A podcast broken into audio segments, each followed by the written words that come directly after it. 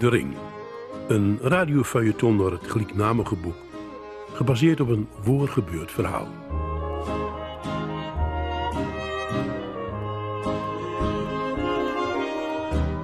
Je luistert naar een podcast van Drenthe Toen. Dit is De Ring, geschreven en voorgelezen door Jan Spolling. Hoofdstuk negen, waarin de hoofdpersoon Johan Schulting naar Bosnië afreist. Voor een maand, op zoek naar het graf van Wolfgang, zijn vader, de Duitse soldaat.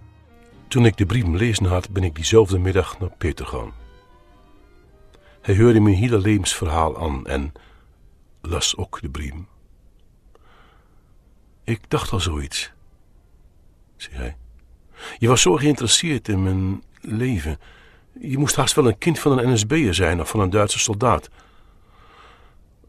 Maar troostje, Johan, je bent beslist niet de enige in dit land. Weet je dat er ruim vijftigduizend kinderen geboren zijn uit kortstondige verbintenissen tussen Nederlandse meisjes en Duitse soldaten? Die soldaten werden daarin gewoon aangemoedigd. En daarom kwamen in het begin ook alleen de, de elitetroepen naar ons land. De knappe jongens. Ze moesten het Arische ras vermeerderen. En ze meldden dat ook gewoon bij de legerleiding. Dat ze een meisje ergens hadden bezwangerd. En de meisjes kregen dan na de geboorte een aardige uitkering van het Duitse Rijk. Ja, en dan moet je ook nog weten dat dit getal slechts geldt tot negentien vierenveertig. Daarna werd er niet meer bijgehouden. En als je dan rekent dat er uit schaamte vele zwangerschappen en geboorten waarschijnlijk niet zijn gemeld, dan is een getal van tussen de zestigduizend en zeventigduizend niet uit de lucht gegrepen. En hij raakte op dreef en pakte een stuk papier en pen. Dus, laten we zeggen, vijfenzestigduizend kinderen. En dat op een aantal van ruim vier komma vijf miljoen vrouwen. Maar van ongeveer zeventien procent tussen de zeventien en vijfentwintig jaar is. Nou, dat maakt dan dat bijna één op de twaalf vrouwen een kind van een Duitse soldaat baarde. Denk je eens in. één op de twaalf. En bedenk daarbij dan ook nog eens dat er in grote delen van Nederland geen soldaat te vinden was. Dus dan moet je tot de gedachte komen dat tien procent van onze zedige meisjes en vrouwen zich nogal inschikkelijk toonden naar de Duitse Don Juans. En ik geloof dat daarbij in veel gevallen ook gewoon sprake moet zijn geweest van echte liefde, of op zijn minst echte verliefdheid. Natuurlijk. Mensen zijn en blijven mensen.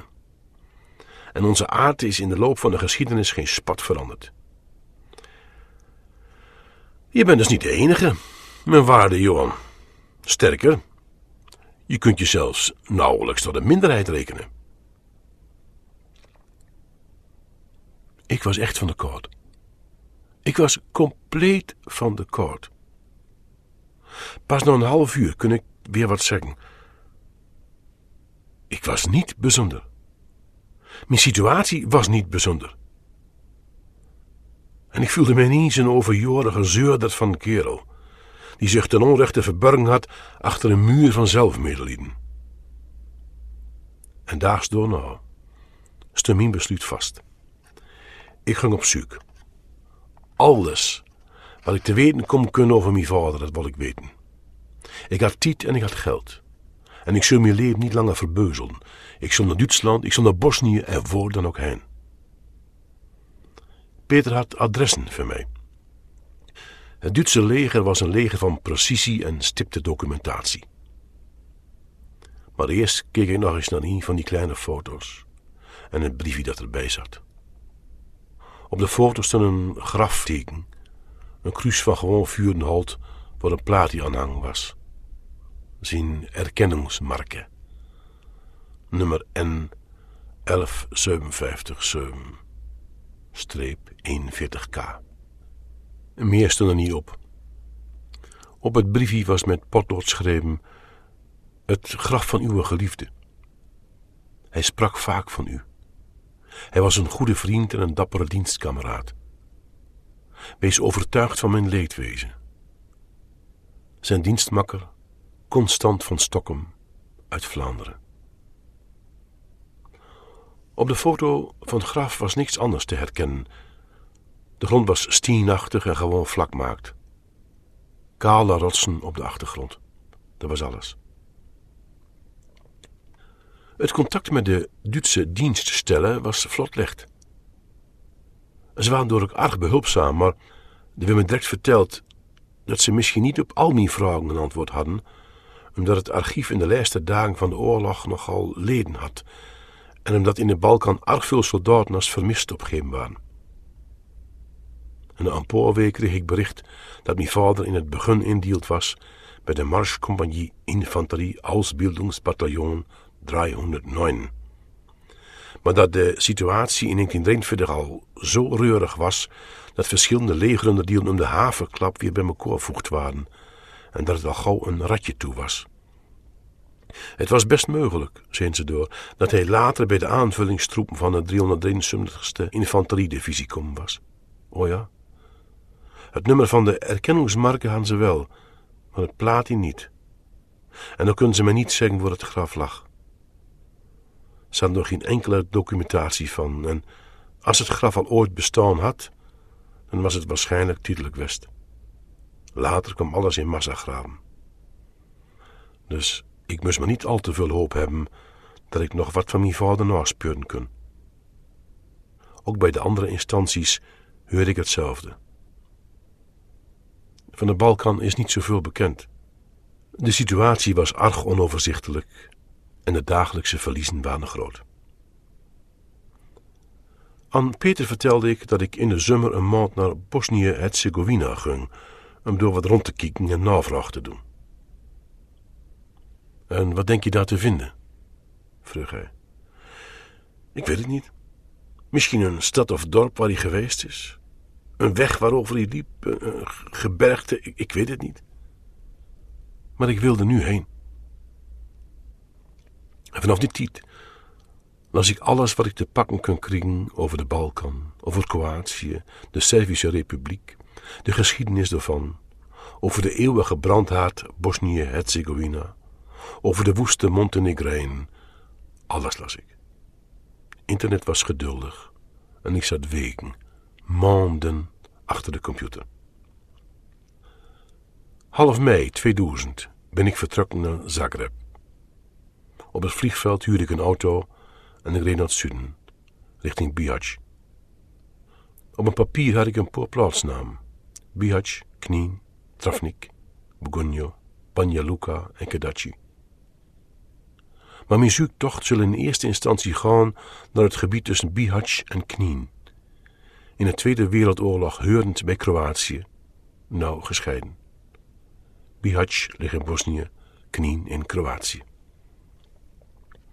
Bij de autoverhuurder regelde ik mijn zaak in mijn beste Duits. En toen ik klaar was en instappen wou, kwam er een man naar me toe lopen. "U bent Nederlander, toch? Niet?" zei hij al uit de verte. "Dat hoor ik. Ja, ik ben ook Nederlander, maar pas vijf jaar. Asielzoeker. Maar heb nu een Hollands paspoort." Wij kwamen aan de praat.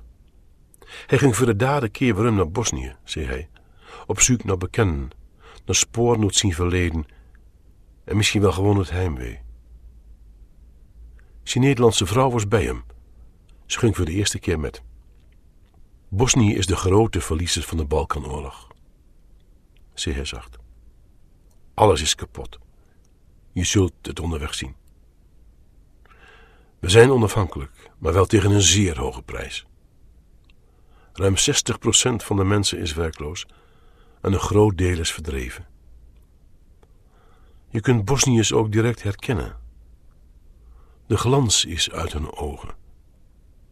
Maar ze blijven vriendelijk. Dat zul je ook zien." En toen vroeg hij mij wat ik in zijn land moest. En ik vertelde hem van mijn vader en dat ik kijken wou of ik nog wat naspeuren kon. Het kleinste feit zal al met hem wezen. "Hij gaf me niet veel kans," zei hij, "dat ik nog wat vinden zou." Hij vertelde dat er in het begin van de jaren negentig alle olle grafvelden allemaal leegruimd waren. En alles wat ze nog vonden, dat we weer opnieuw dumpt in grote massagraven. "Bosnië ligt vol met massagraven," zei hij. Van alle oorlogen. Alles van vroeger is sowieso weg. Verdwenen. Alles. Hij maakte met een halve armzwaai een wanhopig gebaar. Die dag reed ik naar Bihać. De verlaten dorpjes, door een laan dat kapot scheurden was en waar de mensen mistroostig aan de kant van de weg stonden.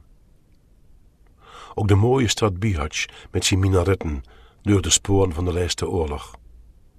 Hoewel het Oetgaans leven alweer knap op gang was. De winkels lagen vol met westerse spullen en de jeugd verschilde niks met die uit Amsterdam of Zwolle. En het hotel rekende alweer West-Europese prijzen. Anderdaags reed ik de weg naar Knin, richting Kroatische grens.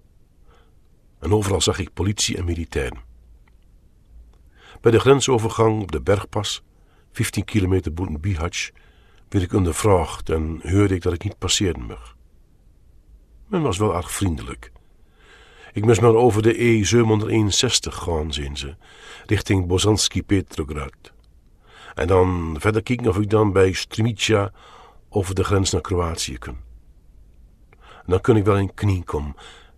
En vandoor was het misschien mogelijk om de E eenenzeventig te volgen, omhoog richting Bihać. tweehonderd kilometer verder en vier uur later was het mij duidelijk geworden dat het verdedigen van een weg onmogelijk was. Ik reed door een verlaten landschap met ruige bargen, diepe verborgen rotspleten en dichte oerbossen. Nauwe dalen wisselden zich af met brede landstroken. Elke aanvaller had wat duizend plekken om zich te verbergen. En op de hoogvlakten moest 's nachts elke auto, elk treinstel tegen het tocht van de maan op een schietscheef op de kermis leken hebben.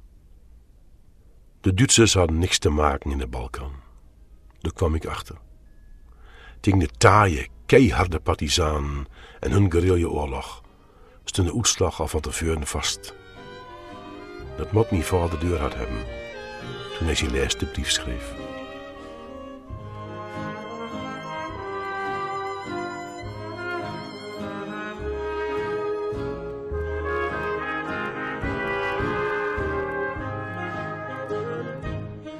Je luisterde naar een podcast van Drenthe Toen. Elke week komen er weer nieuwe bij en ze zijn te downloaden via je podcast-app.